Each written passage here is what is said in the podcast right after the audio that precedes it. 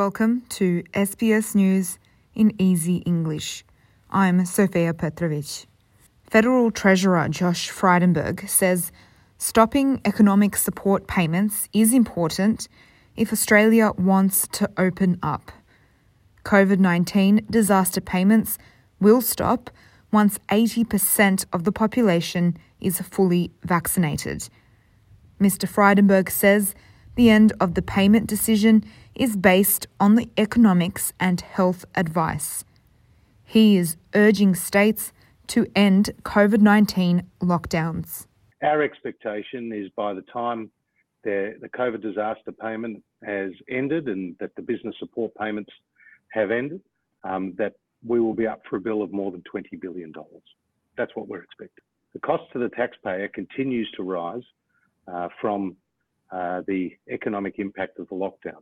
Victoria has detected a record number of daily coronavirus cases. There were 1,438 new infections and 5 deaths. The federal and state government are extending financial help for businesses. The lockdown will be in place for another 6 weeks. Premier Daniel Andrews says many of the cases could have been avoided.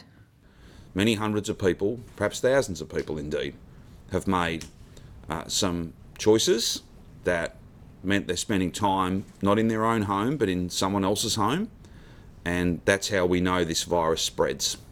Queensland Premier Anastasia Palaszczuk says COVID-19 testing and vaccination needs to increase. She says it is the only way to stop the virus from spreading.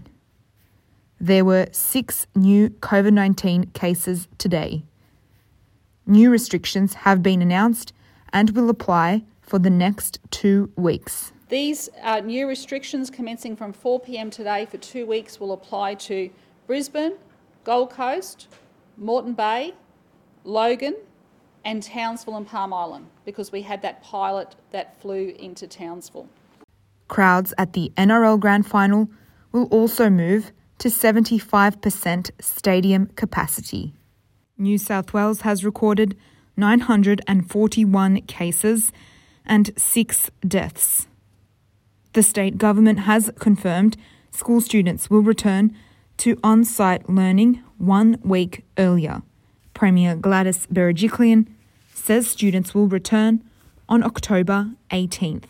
This is a safe way of resuming schools, but the staggered approach will remain in place. So the education team have been dealing with the health team for some time now, and whilst we can bring that week forward, the start date forward by a week, which I know is welcome relief to students, teachers and families, the staggered system, the staggered recommencement will still be in place.